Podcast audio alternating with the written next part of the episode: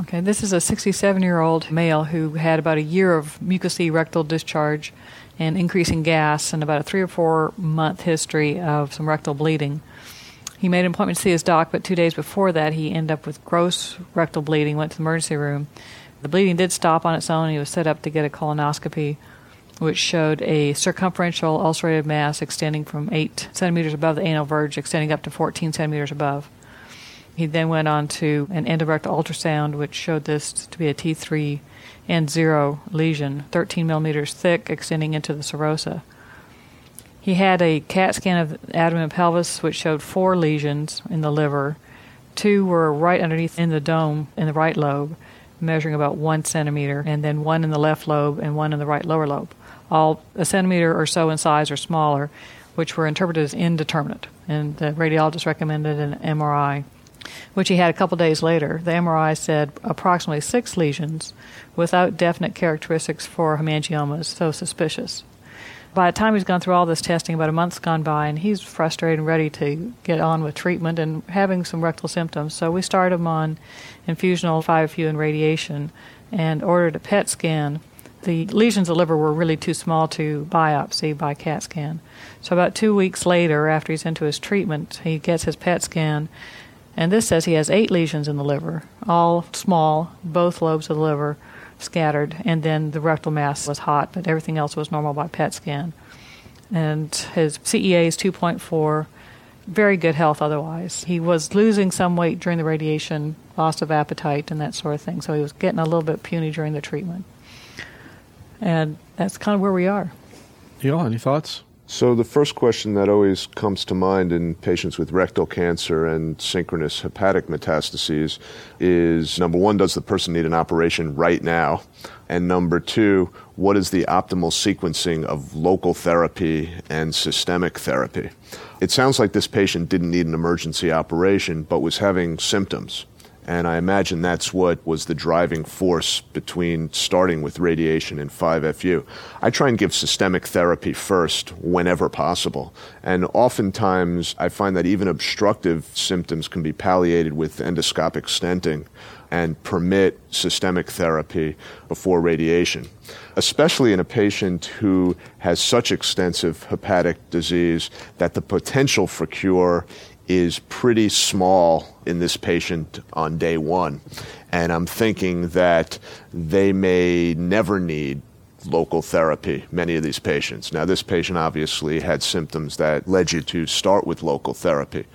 So, at the completion of 5FU and radiation therapy, in collaboration with my surgical colleagues and discussion as to if and when a surgical approach would ever be necessary on the rectum, as well as are there circumstances under which hepatic therapy, surgical, would be appropriate. I'd then enter into a first line regimen of chemotherapy with bevacizumab. Steve?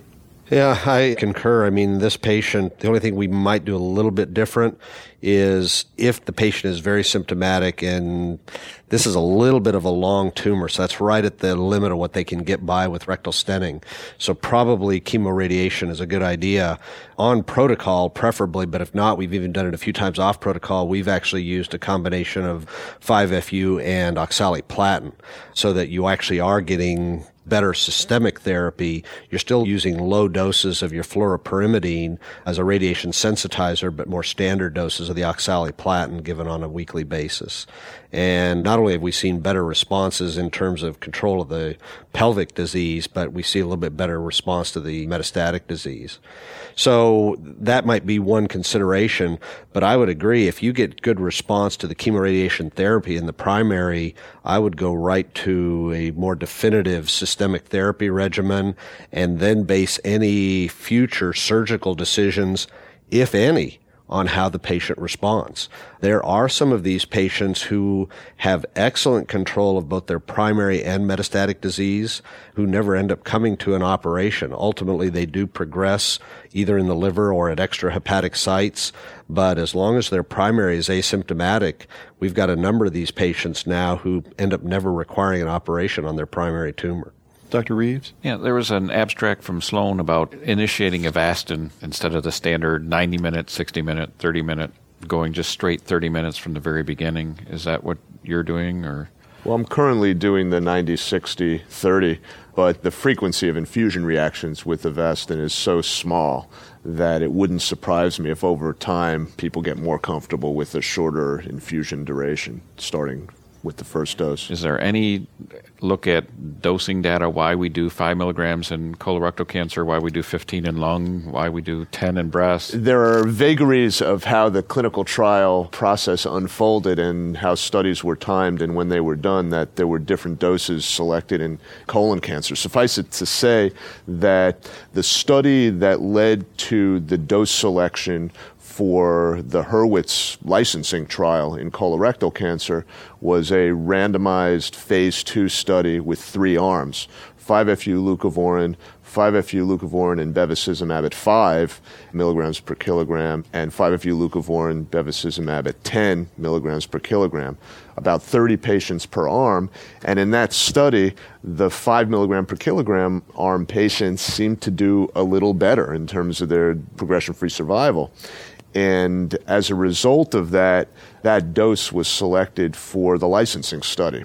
Meanwhile, there were some preclinical evidence that more might be better. There was no real dose limiting toxicity, and as a result, other studies included higher doses of bevacizumab. And in colon cancer, the point in fact is the ECOG 3200 study that Bruce Giantonio reported, where as second line therapy after failure of 5FU and irinotecan, patients got either bevacizumab alone, FOLFOX alone, or FOLFOX and bevacizumab.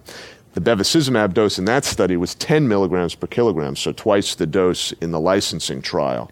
That study showed a survival benefit of a couple of months in the patients getting FOLFOX and Bev versus those getting FOLFOX. As a result, the bevacizumab package insert has been changed, and a dose of 10 milligrams per kilogram appears with FOLFOX based on those data. And this has caused a great deal of consternation and wrestling and hand wringing because now we're faced with one study in frontline therapy with IFL, a regimen we don't commonly use, with 5 milligrams per kilogram, another study showing a survival benefit after failure of IFL using 10 milligrams per kilogram with oxaliplatin. Does that mean you need 10 with oxaliplatin or 10 in second line therapy if you haven't had it in first line therapy? Or because you saw this great survival benefit with five, should we just use five with whatever regimen we use? I think most of us are comfortable in our hearts with the notion that five is the right dose, five milligrams per kilogram, regardless of the chemotherapy regimen. That said, I say that with the caveat that the only data we have in colon cancer with FOLFOX is with 10. It's a conundrum. Neil, I just wanted to go back to one last point on this other case just to make sure I don't sound too cavalier. And again, Neil is correct. I mean, the patient's got some bad factors, the fact that there were eight liver mets in that patient. But if you have a patient who has a dramatic response, then I would be aggressive surgically. And the real problem that I face as a hepatobiliary surgeon in that patient is you've got a patient with small lesions, and if those lesions disappear on therapy, what do I do with those? And that is happening with increasing frequency. And, you know, occasionally all of them will go away. Maybe you'll have start with eight, you end up with three. They were bilobar, you go in, you ultrasound. Okay, you still see the three, you don't see the others. What do you do? As a surgical oncologist, I'm trained to take out all of those areas, but I can't do that because I can't image them. I don't really know where to treat with RF ablation even necessarily.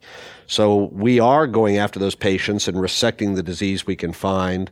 If I find anything with intraoperative ultrasound, I will resect it and or ablate it while I'm there. But in that scenario, we are, again, you've got a 67 year old patient here who, if healthy and wants to go to the wall, we would go to the wall. I mean, we would do the appropriate surgical therapy, resecting and or ablating the remaining liver metastases, going after the primary and letting them know that even though radiographically and clinically I can't see your disease, you've got a high risk to have micrometastatic disease still in the liver. And I routinely will lay Seprafilm or some other kind of agent in at the time of operation, knowing that there's a high probability I'm going to be back in at that liver. So there was some recent data presented suggesting that in radiographically normal liver where there was a metastasis, 80% of the time you can find microscopic tumor cells there. So I'm going to flip this back to you, Steve, and say, under those circumstances, do you encourage your medical oncologist to send the patient back to you before they go away completely so that um, you know where to resect? Well, the problem is some patients, the smaller lesions, you know, you describe lesions that are only a centimeter or so in size. Some of those go away with only three months of therapy. We always like to operate on the liver before somebody's had six or nine months of chemotherapy, again, because of the effects of both irinotecan and oxaliplatin on the liver. It's a tougher liver to handle in terms of, you know, surgical issues for me. Having said that, again, with the lesions going away, the way I'm approaching it and the way we believe is correct, if, say, the patient had three Mets in the right lobe and two go away. I will still do a right hepatectomy, even though there's only one lesion that I could wedge out. I go ahead and take out all the liver at risk.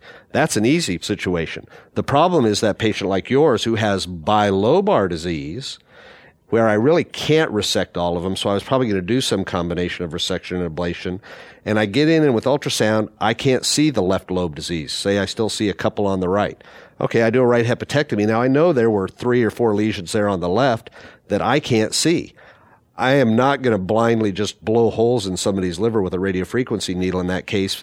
Like I said, I tell them I think there's a pretty good chance I may be back here.